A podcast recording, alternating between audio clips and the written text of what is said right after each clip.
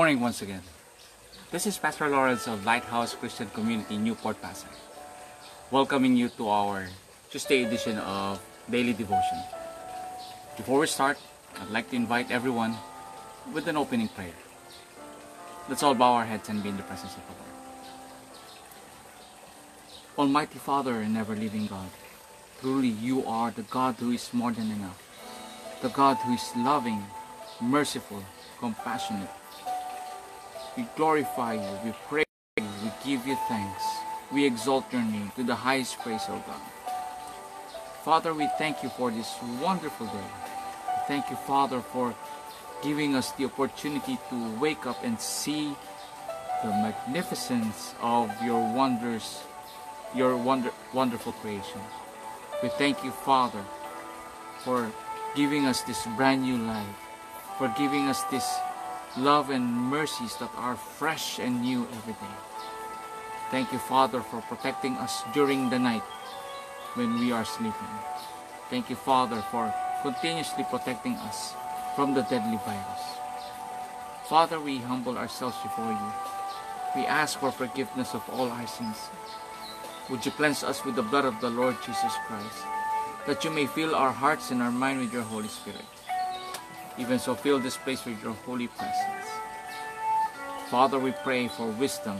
We pray for understanding in the reading of your word today. Speak to us, teach us, empower us, embrace us with your unconditional love as we read your word today. In Jesus' name we pray. Amen. It's a beautiful Tuesday morning. I hope everyone is already enjoying their delicious breakfast, coffee, eggs, and uh, the famous pandesal for all Filipinos. So while we're also having our breakfast, we will also have our spiritual breakfast. And today we're going to talk about a letter of Paul, this time to the Ephesians. And we're going to talk about Ephesians chapter 1, verse 1 to 12. So I'll be reading this letter under the New Living Translation. And of course, you're always welcome to join me opening your Bible apps and your own Bibles, reading it in the comforts of your own home. And so let's read Ephesians chapter 1, verse 1 to 12.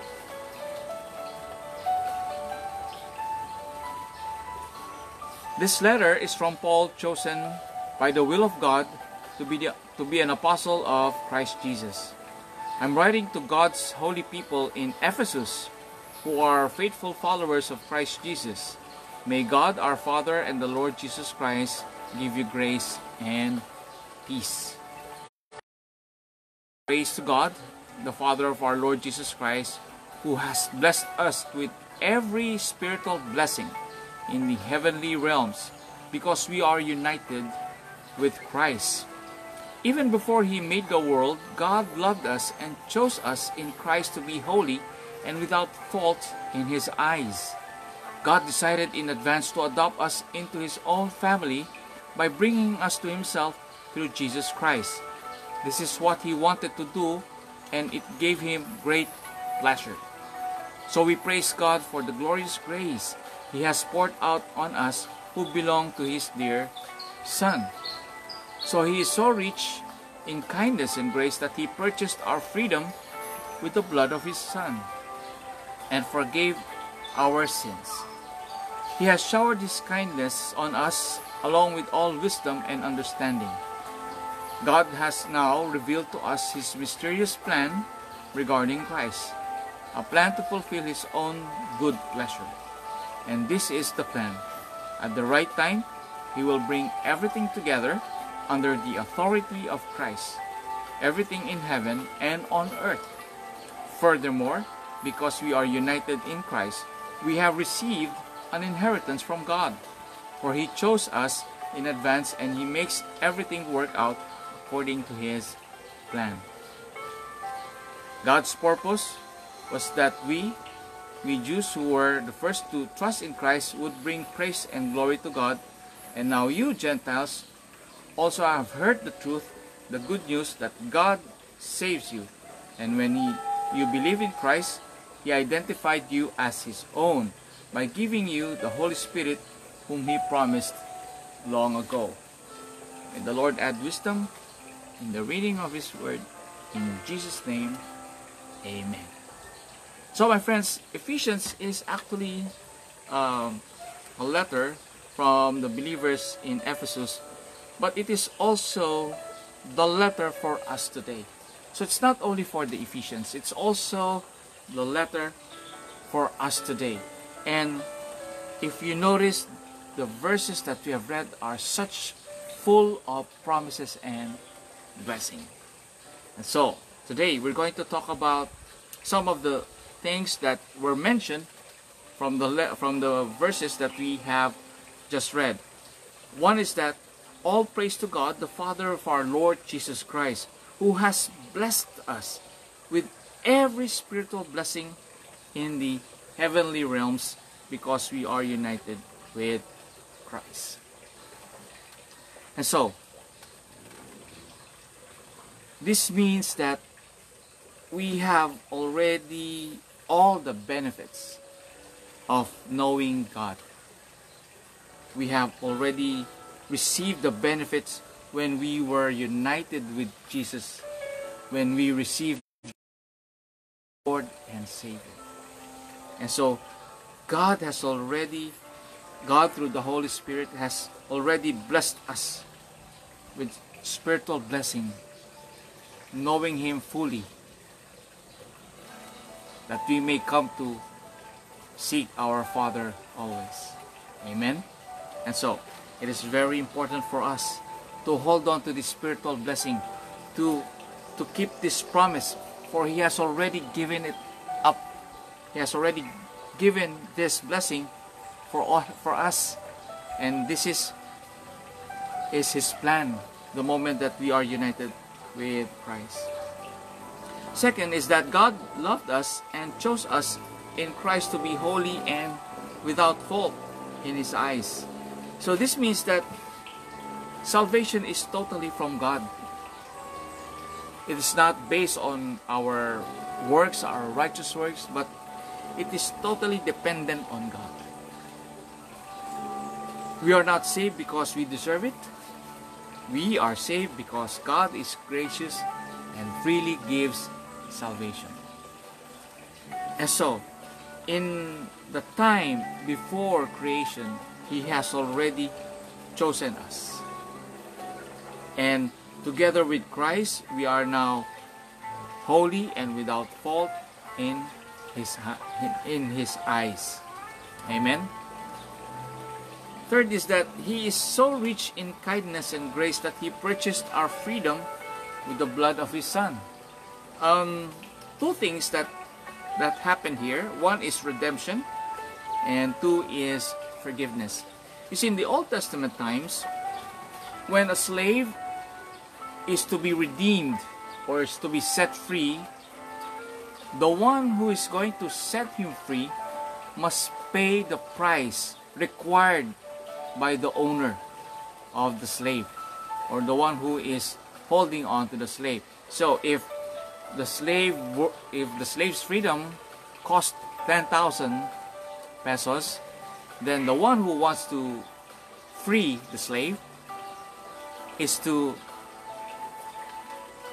purchase him at 10,000 pesos. Or if he, he wants to buy that slave and wants him to be a slave, he, he needs to pay the desired amount required for the redemption of that slave. For the forgiveness of sin, sacrifice the blood of animals. But we all know that the blood of animals will not forgive will uh, God will not forgive us of our sins through the sacrifice of the blood of the animals. It only covers our sin. So what does this mean? That God through the blood of the Lord Jesus Christ redeemed us from the slavery of sin. And that's so precious, my friend. The currency that was used was the blood of the Lord Jesus. More precious than any currency, or more valuable than any currency. And so we were redeemed from the slavery of sin through the precious blood of Christ. And because of his shedding of blood, we are now forgiven of all our sins. Isn't that wonderful, my friends? We are redeemed, therefore we are forgiven.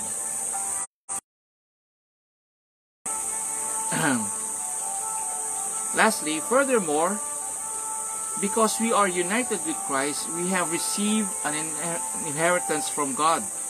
For He chose us in advance and makes everything work out according to His plan. So what does this mean? God's plan is for the salvation of many. It's not only for the chosen. When we accept Jesus as Lord and Savior, we now receive the right to become God's children. And that's in John chapter 1 verse 12. So since we are His children, we know and confidently assured that we will receive an inheritance that can be stolen, that can be eaten by moths, moths, and it can't be rust. This inheritance is eternal. It's not temporary. And so, my friends, today where we are, it's just temporary. Where we're going, where Christ is, that is eternal.